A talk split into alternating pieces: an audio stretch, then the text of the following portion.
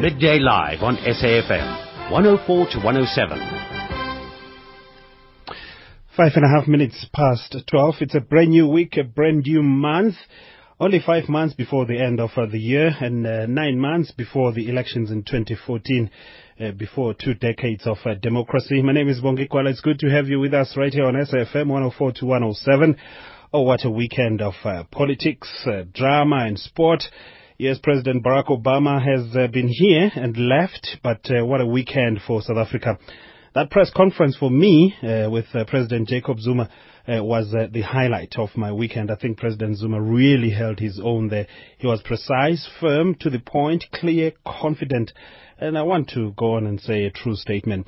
I was really encouraged and uh, was pleased to be a South African. Well done to President Zuma, but uh, Obama in that particular press conference for me uh, was not what uh, we have come to know him of. Uh, I think he was uh, too cautious, too aware of uh, what he wanted to say.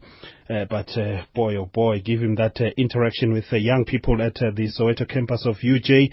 I think the last question by a gentleman from Limpopo on U.S. foreign policy on environment was great. Uh, and Obama really thoroughly enjoyed it. Uh, what about Cape Town last night? He was uh, out of this world. So big ups to the two presidents. But a lot of issues coming out of uh, the SAUS meeting. Trade was uh, was on top. Uh, Chinese made it high up there. And of course, conference of Af- of African leaders in the U.S. Next year was also mentioned. Uh, Seven billion rand in the Power Africa initiative also exciting. Uh, but uh, I liked it when uh, one one student, I think, from uh, the education department at UJ spoke about uh, the teacher uh, learner ratio, and Obama retorting that he will speak to his team to see what is possible. So very exciting. Your highlight for the weekend was, or is Kevin Anderson at least, ever going to beat Thomas Berdych? Uh, that guy really is his hoodoo. He has beaten him nine straight times on the trot. Uh, this Thomas Berdych, Berdych uh, beating our own South African Kevin Anderson. He's uh, ranked number 27, this uh, Kevin Anderson in the world. Spain, oh, what about the Brazilians? Uh, that is how you humble your opponent. World and European champion Spain were handed a humiliating 3-0 defeat by Brazil in the Confederations Cup final this morning ending Spain's three-year record run of 29 unbeaten competitive matches. And of course, finally, the PSL transfer window opened today, by the way, so some teams will need to go to the market to shop or offload some of uh, the dead wood, as we call it. We welcome your SMSs on 34701. Otherwise, you can tweet us at Kuala B News, at SAFM Midday Live, Midday Live at sabc.co.za, B at sabc.co.za. To our top story this hour, a large group of journalists have gathered outside the Eastern Cape High Court in Mthatha where former President Nelson Mandela's grandson, Chief Mandla Mandela, uh, or his uh, legal representatives are expected to appear. Chief Mandela is to challenge a ruling handed down last week by the same court regarding the exhumation of uh, the remains of uh, the former president's three children. The matter involves 16 members of the family, including Madiba's wife, Graça Machel, and his uh, surviving children. For more on this now, we're joined on the line by our reporter, Unathi Pinqose. Good afternoon to you, Unathi. Thank you very much, uh, Bongi. Tell us uh, what's happening at uh, the um, uh, Eastern Cape High Court in Umtata. Uh, the last time we checked, there was a, a large contingent of uh, journalists gathering there. What's happening right now as we speak? Well, there still is, uh, Bongi, and uh, um, camped outside, they still are. Nothing has happened in the courtroom just yet. Um, but what I can confirm to you is that uh, both um, legal representatives of both sides are actually inside the court. Um, they are still waiting. Um, we heard that uh, the delay was partly due to the absence of the judge who is said to be traveling from the direction of East London. Uh, he hasn't arrived yet, so nothing has happened in the courtroom so far. But journalists are still parked, uh, are still camped outside. And there, they, there are some uh, crews who, uh, who have traveled uh, to the Mthatha airport uh, there were rumors that uh, um, Makaziwe and the likes uh, will also make an appearance as well at the court.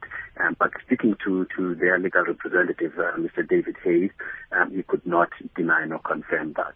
But there are still people uh, who are at the airport as well and they're tools waiting for anything that may happen. Chief Mandla Mandela or his legal representatives were to appear today. Have they arrived? You know there were talks of Mandla not even uh, uh, coming through to the courtroom? No, we, do, we do not expect uh, Chief Mandla Mandela to make any appearance at the court today. However, um, his legal representatives are indeed here uh, waiting for the judge who's going to preside over this case um, to arrive. So they are here, they are ready. Um, I, I, suppose they believe they do have some legal grounds um, to actually challenge uh, and maybe win this case. And, and they have decided to, to challenge their ruling on it. Friday, last Friday's ruling, rather challenge or win this case, really at the heart of it is the exhumation of uh, the remains of uh, former president's uh, three children. Maybe give us a, a quick rem uh, reminder of uh, this case. How did it come about and what happened? There was an order that was granted to the 16 uh, family members, and just remind us of that quickly. Indeed, the, the, the, remains is what we are told um, the main bone, bone of contention um, as, it, as, it, as it is. But um, unfortunately, the papers were not um, made available to the to, rather to, to the media on Friday, so that's what we are running with. Um, but indeed, uh, we understand that back in 2011, um, is believed to have, to have exhumed um, um, three of their family members and uh, reburied them at Umvezo. And when we cornered him, uh, when we met him on Friday after the court ruling, uh, on whether he, indeed he did exhume those those and those remains. He did not maybe want to, to reveal much information about that, saying that um, he's not prepared to comment on such uh, delicate family matters. Mm. Um, but yeah, the case is, um, is actually happening, and um, yeah, it is. Um, we are following it now, and we are hoping to get some more information in that regard. But the remains that are being talked about are those of uh, um, Madiba's three children who have since passed on. That's um, uh, among them is uh, Mandla Mandela's uh, father, uh, Mr. Makgatho Mandela. And uh, ordinary people on the ground, how are they reacting to this? Ordinary people on the ground are a bit disturbed with everything that is happening uh, around these remains. They say that uh, this is un-African. It's something that they are not accustomed to. Um, they, and they, they would love to see the, the end of it. I mean, these are people who are regarded in the African culture uh, as being people who are in their resting places. And for them to be moved um, up and down like this and uh, for legal battles to be going on um, on their names, they say it's very, very un-African and uh, it will surely disturb uh, the spirit. And we had an opportunity to, to speak to a traditional, to an African traditional expert who says um, the removal of uh, remains is not um, of great significance as the removal of, um, of, of the spirits. He says of more importance is the removal of the spirits. Mm. However, he also says that it's um, it's, it's not uh, something that they are accustomed to uh, as traditional ex- uh, leaders, rather uh, to see things like this being discussed in courts of law. They normally are discussed uh, between family members, but of okay. course, if there are serious disputes, then that um, people are forced to to, to go for the legal route. Okay, we thank you very much, Unathi Pinqose, our reporter in Umtata at the Eastern Cape High Court. Let's stay with this matter now and uh, talk to the director of the Icamagu Institute, Dr. Nokuzola Mndende. Uh, uh, uh Dr. Mndende, good afternoon to you and uh, help us uh, understand this. Unathi is saying that really by tradition-wise, this, the, matters like these are resolved at home by family. It's rare that you find these matters going to court. But what do you make of this, and what should we make of this? Uh, first of all, uh, it's, uh, it's a pity that uh, the decision to remove those bones was, if that is the truth, made unilaterally by one individual. Because the bones, is now under uh, a severe pressure, they have to be removed also the, the decision of the close family members, more especially the elderly. And before they do that, they, they, they, they have, they convene a, a caucus, which we call Ibunga, that means the first caucus of those who are very close. And there's a process whereby the elderly would go to the grave and talk to the person that because of one, two, three, four, stating the reasons, we have decided to remove your bones to this place because of the giving reasons for doing that. And it should be the person who should first introduce himself to the deceased that I am so and so, the grandson of so and so, and so on and so on. So that should be a very close family member Okay. who is known by the person and who is the rightful person to do that. Mm, And who was the rightful person to do that in this particular case? Uh, did Mandla, uh, Chief Mandla ha- have the right to remove the remains in the first place from Kunu to Mvezo? And now that uh, we, we that there is this situation now that uh, there is a challenge for the remains to be exhumed and be re- buried back uh, at Kunu. It depends on what that Ibunga decided. If Ibunga said, well, mother, you can leave, that was, that would be alright. But if mother did that uni- unilaterally, he is totally wrong. And again, uh, uh, uh, the, the, the, the decision of Ibunga should be done by the elderly. And it should be done by the rightful person. For instance, it should be done uh, uh, uh, by the uncles, Mabula's brothers, if they were their close brothers, or Makgatho's son from the wife he married. Mm. And, And and, if that is, even Daba, for instance, was part and part of the decision, and Daba, parents, Daba has said, I'm very young, for this you can do that.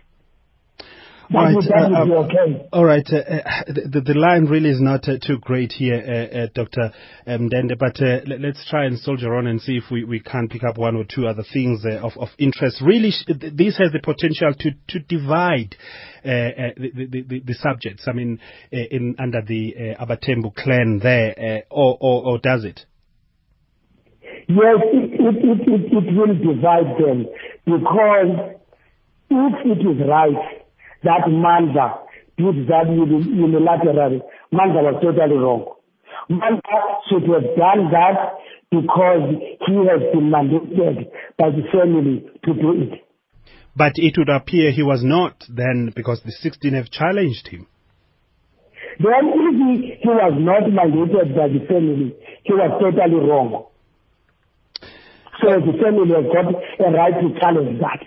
Mm. But my question, my question is, I hope the family, I, I, I hope the family is not only now that they are challenging it. I hope they have been challenging it for so long. It's only now that it is exploding. It, it, it precisely my point because uh, I'm asking why was this matter allowed to uh, pan out and play itself out in the public in, in the courts when you have uh, uh, really a family and the elders who could have dealt with this matter as early as uh, 2011 when it happened and even before then. That is why I'm saying, uh, I, I hope the family ha- have challenged this from the very word go. Or it may happen, let us just be honest, but it may happen that because they respect Tata Mandela, so they decided to keep quiet then. Hmm. All right. Maybe. Okay. Because of the status of Tata Mandela, maybe they were uh, complaining under the carpet. But also, if now it's exploding now, that means they have not been happy from this very word going. All right, uh, we thank you very much, uh, uh, Dr. Nokuzola Mndende, the director of the Icamagu Institute. We apologize for that uh, poor line there, but also the question that why now uh, is this matter uh, surfacing, coming out the way it is and playing itself out in the courts. At 19 minutes past 12, we stay with the issue of former President Nelson Mandela spending his 24th day in hospital where he remains in a critical but stable condition. Scores of people continue to visit the hospital to wish the elderly statesman well. Uh, our reporter Lila Magnus filed this report for us uh, from the hospital where Madiba is being treated.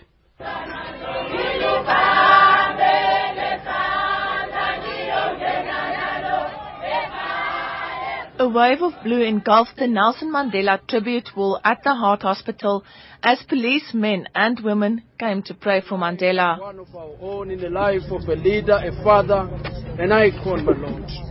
We pray, my Lord. It is because of you, my Lord, that even up to today he is still alive.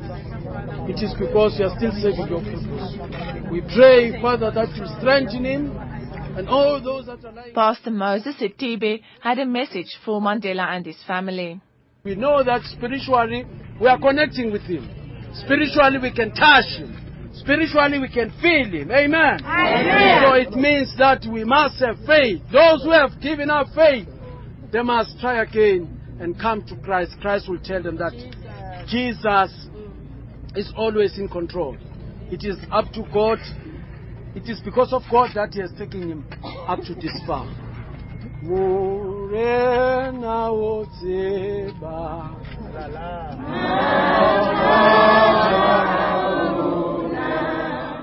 Mandela remains in a critical but stable condition.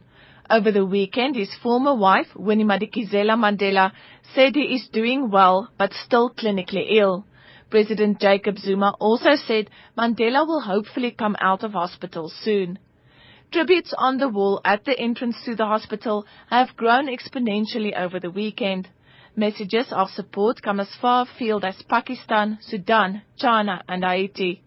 Locally, Lonmin miners and the people from Lenasia visited the wall and placed their placards at the wall. The security at the hospital remains tight. The media contingent seems to be getting smaller and has calmed down in comparison with last week. I am Lila Magnus in Pretoria. 21 and a half minutes past 12. Midday Live on SAFM, 104 to 107. Our top story this hour, the Department of Rural Development and Land Reform has issued a warning against syndicates and criminals who pre- uh, pretend to assist people in lodging land claims. Looking at the markets at this hour, gold is trading at $1,242.20 an ounce, platinum at $1,349 an ounce. The rand is trading at 9 rand 90 against the US dollar, at 15 rand 10 to the pound and at 13 rand to the euro. Mahala airtime is back bigger and better. Hello, caller. How can I win 50% free airtime? I've got skills, eh? Uh-huh. I can rock climb without a harness, hit a hole in one with my eyes closed. Sure. I can even walk backwards Whoa, up a hill with my... my friend, you are a winner already just by being with MTN. All you have to do is recharge to get 50% Mahala airtime every day at any time to make free MTN to MTN calls, send SMSs, and use the internet. Sweet, but... Now that's bigger and better Mahala for you. Conditions apply. Minimum recharge value is 10 Rand. All eyes will be on the city of Joburg as it prepares to host the prestigious Metropolis Annual Meeting from 16 to 19 July 2013 under the theme Caring Cities. Metropolis is a meeting of world mayors who come together to discuss issues of common concern in order to improve the quality of life for their citizens. The city is running a seed collection campaign in line with the meeting's sub-theme of food resilience. Collected vegetable seeds will be donated to child-headed families cooperatives and schools which run food gardens. Log on to joburg.org.za for details. Joburg, proud host of world-class events, proud host of Metropolis. Midday Live on SAFM, 104 to 107. Just a couple of SMSs coming through here. One from uh, uh, Tulani Sibandi says, uh, hoping that uh, the Muslim lawyers will not consider charges against our president for providing shelter, uh, a so-called criminal Obama there. And uh, this one says, what is all this exhumation about? It's unsigned. And coming from Ernest says, uh, Bongi, for a man with uh, little education, Zuma has routed all his uh, pompous elites since his uh, trumped up uh, charges of rape. And uh, this one uh, from uh, Simba Rashe Kumbula says, why are foreign journalists attacked when they are doing uh, their job, but no one has blamed even the social media there? And a tweet coming through at Kuala News and at SAFM Midday Live is from Max Mungero, also wearing a Chester missing cap there. he says, it would seem to me there is more fight to come on uh, many of uh, Madiba's belongings. Uh, do you remember the artworks challenge of trustees? And uh, this one, uh, Dow Thomas says, I think uh, it's a uh, disrespectful to move the bones of uh, the deceased up and down and for the matter to be playing out in the public domain, says uh, Dawood Doma there at uh, Dikedzo Moya. It's uh, 25 minutes uh, past 12 right here on uh, Midday Live on SAFM, South Africa's news and information leader. AMCU has given Glencore Xstrata a seven-day ultim- ultimatum to rehire more than 1,000 workers. Fired at uh, Chrome Mines for wildcat protest or face unspecified action. This follows a march to the offices of Xstrata where the union gave the mine management a memorandum of demands. For more on this now, we talk to uh, AMCU President Joseph Mathunjwa. Mr. Mathunjwa, good afternoon to you. You have given a, a seven-day ultimatum to Glencore Xstrata. Otherwise, they face unspecified action. Maybe let's start right from there. What uh, what action are you talking about? Legal actions. Everything that is within the legal ambit. That's what you are referring to. Can be protest, continuation of the protest, to their head office, um, to their operations.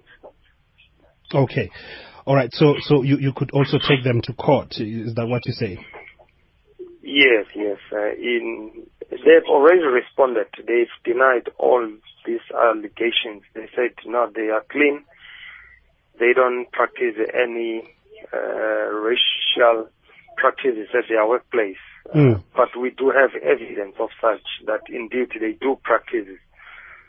Mm. Uh, therefore, there's a situation at this point in time that we are facing. Okay. But as AMCU, we won't just fold our hands and just live by what they are telling us. We have already referred the matter to CCMA for unfair dismissal of these workers, and then we'll take it from there. But we'll also pursue other avenues. All right. Let, us go back to, to your march to uh, our Xstrata offices uh, last week where you handed a memorandum of, uh, of demands. How was that uh, march uh, uh, received, first by, by your members, but also by, by the mine management? And what was contained on your memorandum of demands? Yes, the members, they did welcome. They were happy about the manner in which we are standing up for their rights at the workplace. And the the CEO he never pitched. He, he made an excuse that uh, he's not available, but he was in his office. They sent uh, some of their executives to come and receive the memorandum. Mainly, the memorandum, the content of the memorandum was dealing with the issue of racism at the workplace. Uh, it was not about the issue of uh, wage demands or other mutual interest issues. Remember, these workers were protesting about these uh, racism practices at the workplace. It was not about uh, demands uh, at the workplace uh, pertaining wages mm. and so forth. You know. I'm wondering if uh, the, the, the, likes of uh, the Chamber of Mines, for instance, have been exposed to this. I mean, you're making quite uh, serious allegations here. You're saying that uh, the Central Management Office is a white-only office. The only black workers found there are only cleaners and tea ladies. You are saying that uh, the, the underground shift roster White shift bosses work only the day shift while the black shift uh, bosses work only the night shift. You are talking about uh, uh, blacks being uh, referred to uh, as kafirs and, uh, and, and, and all sorts of things. really, the, the, this is serious. So surely you need to, to take this up with, with, the, with the body like the Chamber of Mines. What are they saying? we haven't taken to the board our Chamber of Mines but we will be engaging uh, all those authorities, uh, even the DMR itself, mm. to the that Director General of the DMR. Uh, those are the, the, authorities that we will be uh, uh, involving. And furthermore, uh, it will be an issue that is going to be raised in this Deputy President initiative of stability in the mining industry. We're going to raise it very seriously uh, that these workers uh, they find themselves where they are because of the provocation from the employer who fail, and the very same white supervisor. Not that I'm uh, I'm a racist, but he's been dismissed from two different companies or mines around Steelpoort for the same offense of assaulting black workers physically. I'm, I'm, I'm raising this uh, uh, because it would appear to me that uh, you went about it uh, the, the, the, upside down way. You, you started by embarking on a strike, and uh, that led to uh, at least 1,075 of your members being dismissed, and you haven't even taken it up to the proper, you know, role players in the in the mining sector. No, this matter was raised. I'm, I'm, I'm not trying to to talk issues that I spoke to the relevant authorities, but it was raised up to the level of the deputy president in our bilateral. So therefore, it's not to suggest that uh, we haven't uh, made any uh, communications to other high offices. Mm. And Okay. also, it should be also put into consideration that this is not only AMCU members. This was the workers' effort. It happened AMCU is a majority union. NUM members were part of that. All workers, they were protesting against this racism at the workplace. Okay. We got you, Joseph Mathunjwa. Thank you very much. He is the president of AMCU at Glencore Xstrata at 12.30, and it's time for the news headlines. Midday Live on SAFM 104 to 107.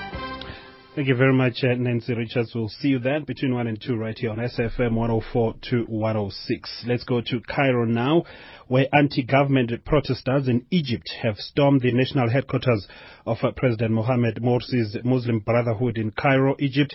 Protesters are reported to have ransacked the building in the capital's Mokatam district and also set it on fire. Earlier, the opposition movement behind the protests uh, that uh, saw millions take to the streets across Egypt on Sunday gave uh, Mr. Morsi until Tuesday to resign. For the latest on this now, we go to our Egypt-based correspondent, Hadayat Abdelnabi. Good afternoon to you, Hadayat. Good afternoon. What can you tell us? What's the latest situation right now? We saw thousands of people from both sides converging at Tahrir Square, and uh, really it looked like uh, there was going to be No, no, not chaos. on both sides. You have you have Tahrir Square, which is the uh, opposition to President Morsi, and you have Rabaa Al Adawiya Mosque, which is the supporters of President Morsi. Okay, just to clarify. Okay, thank you for clarifying that. But uh, they were coming from both sides, and uh, they were they were all really uh, ready to, to, to fight for their cause. But uh, please bring us up to speed with what is happening right now. Well, um, as um, footage uh, shows, there are crowds of people in front of the headquarters of the Muslim Brotherhood in Muqattam Hill in jubilation because it has been stormed and uh, several of the young demonstrators or opposition uh, went up the roof and uh, hailed the flag of Egypt with the sign of sovereignty of Egypt uh, and not of the Muslim Brotherhood. Yeah, but I'm saying, what, what is the situation right now? Is it, is it calm? Is there, is, is it uh, tense? Uh, who is doing what? We we hear no, now no, that no. It's uh, it's still, you know, we don't start uh, the big uh, moves and marches before 4 p.m. Cairo time. And therefore, there are hundreds of people in Tahrir Square. Uh, I don't know at the mosque if there are thousands or hundreds, but there are many. And um, the situation will unfold after 4 p.m. when marches from all walks of life go to Tahrir Square and go to the mosque where the supporters reside. Uh, we know that, as you mentioned in your uh, brief summary, that uh, the rebellion uh, movement announced that tomorrow at 5 p.m. this is the the deadline for President Morsi uh, to call for early presidential elections, and forthwith they will start the civil disobedience. Uh, so the situation is calm up to now. The streets of Cairo are calm. Uh, there are very few cars in the streets of Cairo, unusual on a weekday. And uh, we're waiting, uh, we're observing the situation. All right. When we say uh, uh, around about uh, two o'clock, uh, things will start moving. Are, are the two uh, opposing sides uh, will be moving towards Tahrir Square uh, all at once, uh, simultaneously, or the other group will move the other direction and the other group will move the other direction? I'm, no, I'm also no, talking. up to now, up to up to this moment, the opposition uh, assembled in one place, the supporters assembled in the other place. The clashes that took place at the end of the evening yesterday in the governorate took place in front of uh, residences of the uh, Freedom and Justice Party in those governorates. And it was between opposition and supporters, not in the rallies themselves. Hmm. Talk us through the security setup right now there. Well, the situation is uh, a lot of joy among the secular uh, Egyptians. Uh, they feel that salvation is coming soon. uh, people are not giving it more than a couple of days more for the change to take place. Uh, while the supporters of Dr. Mursi are very adamant to keep him in place. Uh, but rumors circulate, all kinds of rumors that, you know, consultations are underway, that people, political uh, parties are talking to each other for the steps during the transition that uh, maybe there is talk about a committee, a tripartite committee that will lead the country during the transition when uh, the president accedes to uh, early presidential elections. Uh, all these kinds of things are going on now. All right, we thank you very much uh, to our correspondent in uh, Egypt, Hedayat Abdel Nabi, at uh, 21 and a half minutes to one right here on Midday Live on SFM. Let's just go through some of uh, your SMSs uh, quickly. Uh, this one says the exhumation debacle is both sad and unfortunate. The matter should have been dealt with privately by the House of Traditional Leaders. That's uh, Ian uh, Matikoto in Seshego there. And this one is incomplete, but it's interesting. Um, and then, of course, it's not signed. Uh, to my knowledge, Mandla has jumped the gun. He's the grandchild. He has got no rights to make decisions without uh, Mandela's daughters. Uh, I've got a similar situation where a grandchild is demanding a will, and of course uh, it continues, but it's incomplete. And uh, let's go now to the tweets coming through at Kwalapi News at SFM Midday Live. Uh, Pumlani Malinga saying that uh, we are so patient with the AMCU uh, leader there. They need for scrap is putting people's lives and livelihoods at risk. They should be stopped, says Pumlani Malinga at Pumlani Malinga there.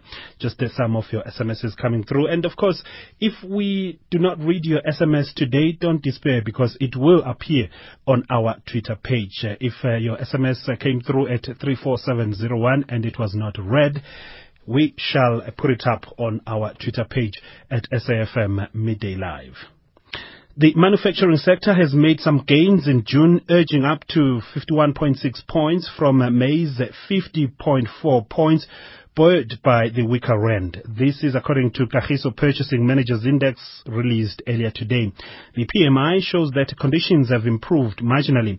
However, outlook for the sector is expected to remain challenging in an environment of muted demand and relatively high input prices. Meanwhile, China's uh, HSBC and uh, official purchasing managers indexes reached multi-month lows in June on uh, faltering new orders, boding ill uh, for the uh, boding ill for the world's second largest economy. Dimakatso Leshoro filed this report for us. Conditions in the economy's second largest sector, manufacturing, remained tough despite a slight improvement of 1.2 points in June. The Purchasing Managers Index PMI has stayed just above 50 points for the past three consecutive months, denoting a marginal expansion. This follows a slight improvement in all the sub-indices except for the Employment Index, which continues to fall. Conrad Bezuidenhout is Executive Director at the Manufacturing Circle. The latest uh, PMI figures confirmed our belief that uh, the resilience of manufacturing is still stable and that uh, there's no significant changes expected uh, in the foreseeable future. Manufacturing dropped by 1.9% in the first quarter, while mining rebounded slightly, growing by a seventh of a percent. Analysts are still somewhat pessimistic about output in the sector. Isaac Matshego is an economist with Nedbank. Things are not looking very bright for both the manufacturing and mining sectors. We are very worried about labor relations in those two sectors. We are likely to see strikes in those sectors. And if we see strikes, that will be very negative for output. PMI's two largest weighted sub-components gained some ground after dropping in May. After sharing 2.6 points, new sales orders increased by 2.9 points in June, and the business activity index rebounded to 52.2 points last month after a 1.6 point decline in the month before, suggesting increased demand from the U.S. Bezuidenhout elaborates. We think that quite possibly government's local procurement drive and the traction that it's starting to gain in the domestic economy is starting to show some results and we would hope that the private sector will follow suit in that regard. The employment sub-index has stubbornly remained under the key 50-point mark. Analysts say employment is unlikely to return to the pre-crisis peak in the foreseeable future. The outcome of wage negotiations expected to start this month will be an important factor in determining the outlook for employment growth in the second quarter of this year. Matshego again. The manufacturing sector not likely to see a return of jobs very quickly as long as, you know, our local manufacturers face unfavorable conditions such as rising energy costs, such as unstable labor relations, and also unfavorable global demand. The rand weakness has somewhat helped boost the margins, but until now, manufacturers have not been able to leverage the weaker rand. Last week's SARS trade account showed that exports in May edged up 0.1%, while imports declined 5.8% to 77.51 billion rand. Conrad Bezuidenhout says he's hoping conditions will improve for manufacturers to start taking advantage of the weaker currency. That really depends on what happens in our in the markets of our trade partners rather than with regards to uh, anything that, that manufacturers can do to, to change the situation at the end of the weaker rand. Uh, of course, the, one of the ways that we can leverage this is by working very hard at improving the access that we enjoy to markets in Southeast Asia and South America. Meanwhile, growth in China's manufacturing sector tells a story of an economy struggling for growth momentum, increasing concerns that China's economic cooldown could deepen in the second quarter. The country's official manufacturing index slipped to 50.1 in June from May's 50.8 points, while U.S. manufacturing activity grew in June at its slowest pace in eight months as demand dried up. But what does all this mean for global growth? Isaac Matshego explains. When China slows, it has a negative impact on global commodity prices, and South Africa, being a commodity exporter, always feels the effects of that. For SABC News in Johannesburg, I'm Dimakatso Leshoro. And uh, with that, let's update your Monday lunchtime markets. Today's JSE report is brought to you by Telkom Business. Convergence. One solution, one service provider. Telkom Business. It's uh, the start of uh, the second half of the year. How are the markets looking? Let's say good afternoon to Sudhir Singh of Sasfin Securities. How are we looking today, Sudhir? Well, Bongi, uh, global markets have been mixed this morning. Asian markets kicked off uh, the quarter on a weak note as manufacturing slowed in China, according to the latest data. European stocks uh, had started uh, with gains on the back of broker upgrades, however, pulled back on weaker economic data. Over on Wall Street, uh, earnings are expected to come under scru- further scrutiny uh, in, in the second half of the year, amid talk of the U.S. Fed dialing back its asset purchase program.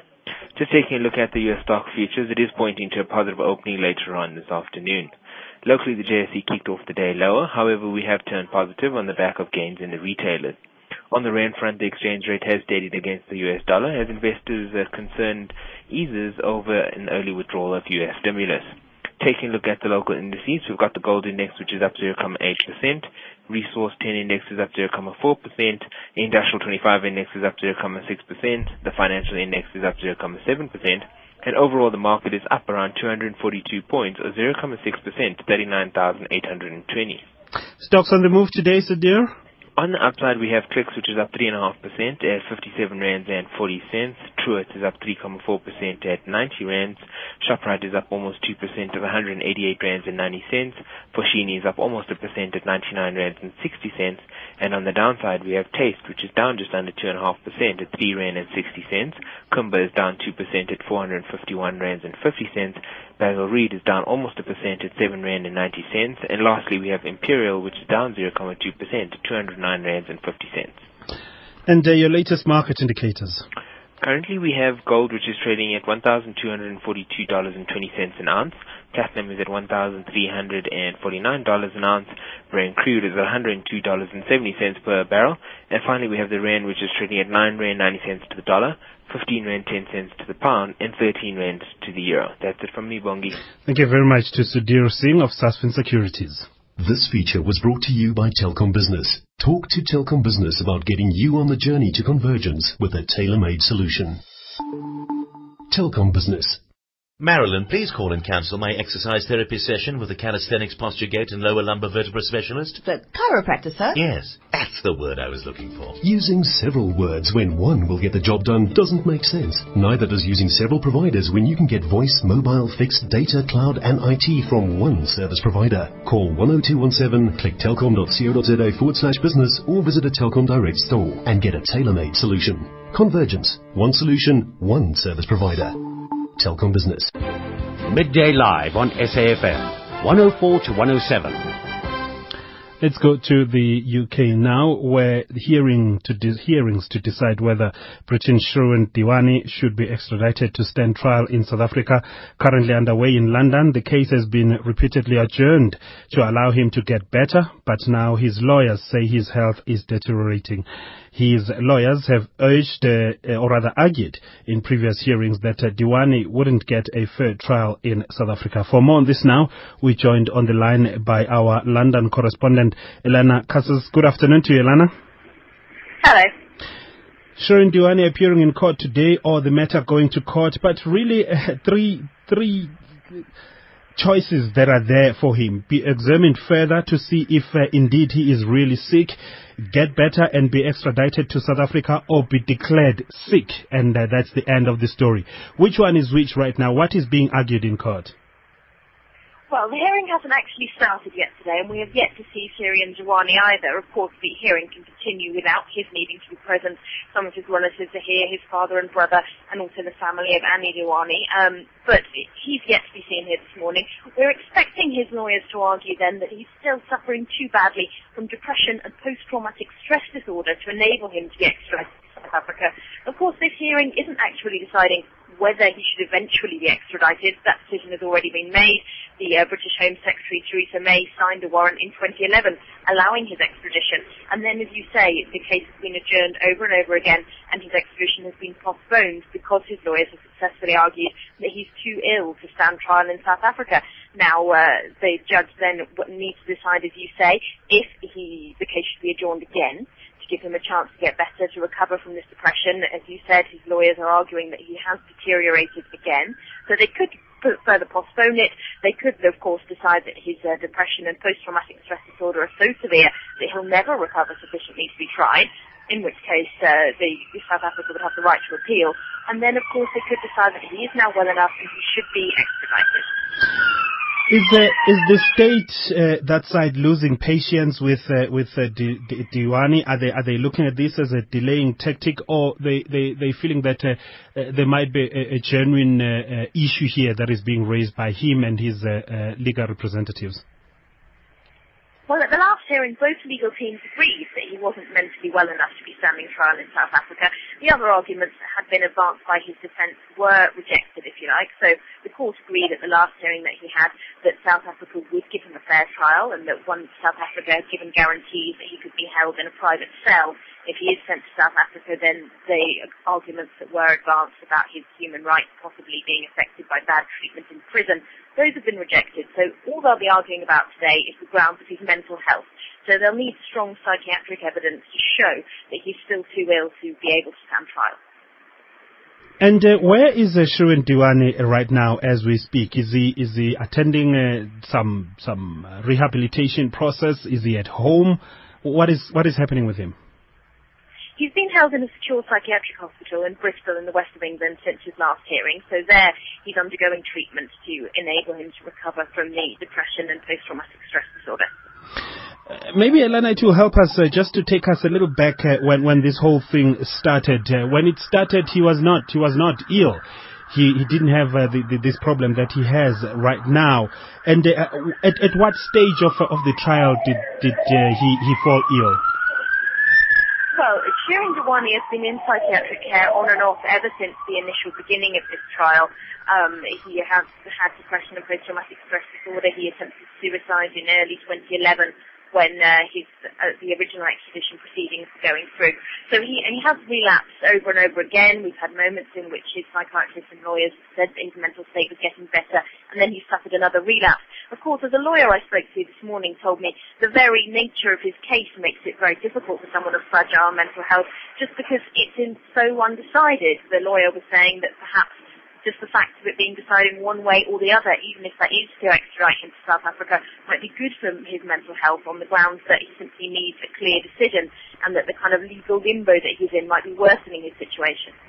And uh, what happens now going forward? He's appearing in court today, or uh, his legal representatives at least will be there. And then what happens after that? What is being argued? And then what are the possi- possible outcomes of, of, of that, uh, left or right? Well, we're expecting five days of hearings. As I say, the only question really on the table is whether he is mentally able to stand trial in South Africa or whether his depression is too severe to enable him to be able to stand trial at all. There aren't really any other grounds that the defence will be arguing to try and block his extradition. It's just a question of his mental health. So we're expecting to hear from psychiatrists who will be talking about how severe his condition is, whether his post-traumatic stress disorder is too bad to enable him to be extradited, and uh, of course we'll also be hearing from South African government lawyers who are quite keen to get this case resolved as soon as possible and to get him sent to South Africa. And as I said, there are three possible outcomes. Either a decision could be made that he ought to be extradited, in which case his legal team have 14 days to appeal on a point of law to the British Supreme Court, who may or may not then decide to hear that appeal. And if they decided not to, then he would be extradited within 28 days. The court could decide to further adjourn it to give him more time to get better, in which case it would be pushed further down the line. Alternatively, they could decide that his condition is so severe he will never be well enough to stand trial in South Africa, and then the South African uh, government will have a chance to appeal that. Ilana Casas, thank you very much, our correspondent based in London. At seven and a half minutes now to one. With that, uh, we will be going to, uh, of course, uh, Creator with uh, Michelle Constant. But uh, boy, oh boy, what a match uh, this morning. It was indeed great. And Frederico Chaves Guedes, better known as just Fred, scored a brace as Brazil beat world and European champion Spain 3-0 to win the Confederations Cup. Here's uh, Temba Shiba with that report. Coach Felipe Scolari has returned to the Brazilian family to spearhead them back to their winning ways, and by his own account, his young squad is won its way. They've made the Confed Cup their own by winning it on three consecutive occasions, but Spain hadn't been beaten in a competitive match since they won the World Cup in South Africa in 2010, and Brazil have now proven that Spain are not invincible. It all happened very fast. Fred opened for Brazil two minutes into the match. Neymar put the host two up just before halftime. Fred scored his fifth goal in five matches early in the second half to complete Brazil's tally before Sergio Ramos missed a penalty kick for Spain in the 55th minute. Spain defender Gerard Piqué was sent off for fouling Neymar in the 68th minute and it was all over for the defending world champions. Neymar was named player of the tournament. I hope I adapt very quickly. Obviously, it is a very different change I'm going to undergo, but it is something new. It's something that is good. I'm going to a team which is one of the biggest teams in the world, where there are great players. So I'm really very happy and I hope I adapt as quickly as possible and that next year I can have a great World Cup. For Spain, it's a lesson that maybe it's time to bring more youth on board, but Spain coach Vicente Del Bosque says it's too soon to push the panic buttons. We're very happy how uh, we fared over the last few years. Our track record makes us proud, victory-wise, game-wise, and you have to analyze a defeat. Of course, it does not simply have a one step and then go on. Brazil has been better this time, and we still have a long stretch in front of us. September 6 is an important uh, step. We will have to win to be here for the World Cup. That report by Temba Shiba. Time now for Create with Michelle Constant. Create is proudly presented by Business and Arts South Africa, bringing the business of the arts and the art of business together. As we go into the fifth day of the National Arts Festival in Grahamstown, I'm once again in awe of the creativity that's on show. Every year, artists and audiences gather together in Grahamstown, growing the country's social capital and economy. As always, there's a plethora of performances and events highlighting the skills of the creative community. Standard Bank Young Artist for Performance Art, Anthea Moyes, has delighted both young and old with her Anthea Moyes versus the City of Grahamstown series. Every day, Moyes takes on another aspect of the city, whether it's the chess club, the soccer club, the dance club, the school's choir, or the South African Battle Reenactments Club. So far, she's on a losing streak, having lost against the battle reenactments, the dance club, and the choirs. You be the judge.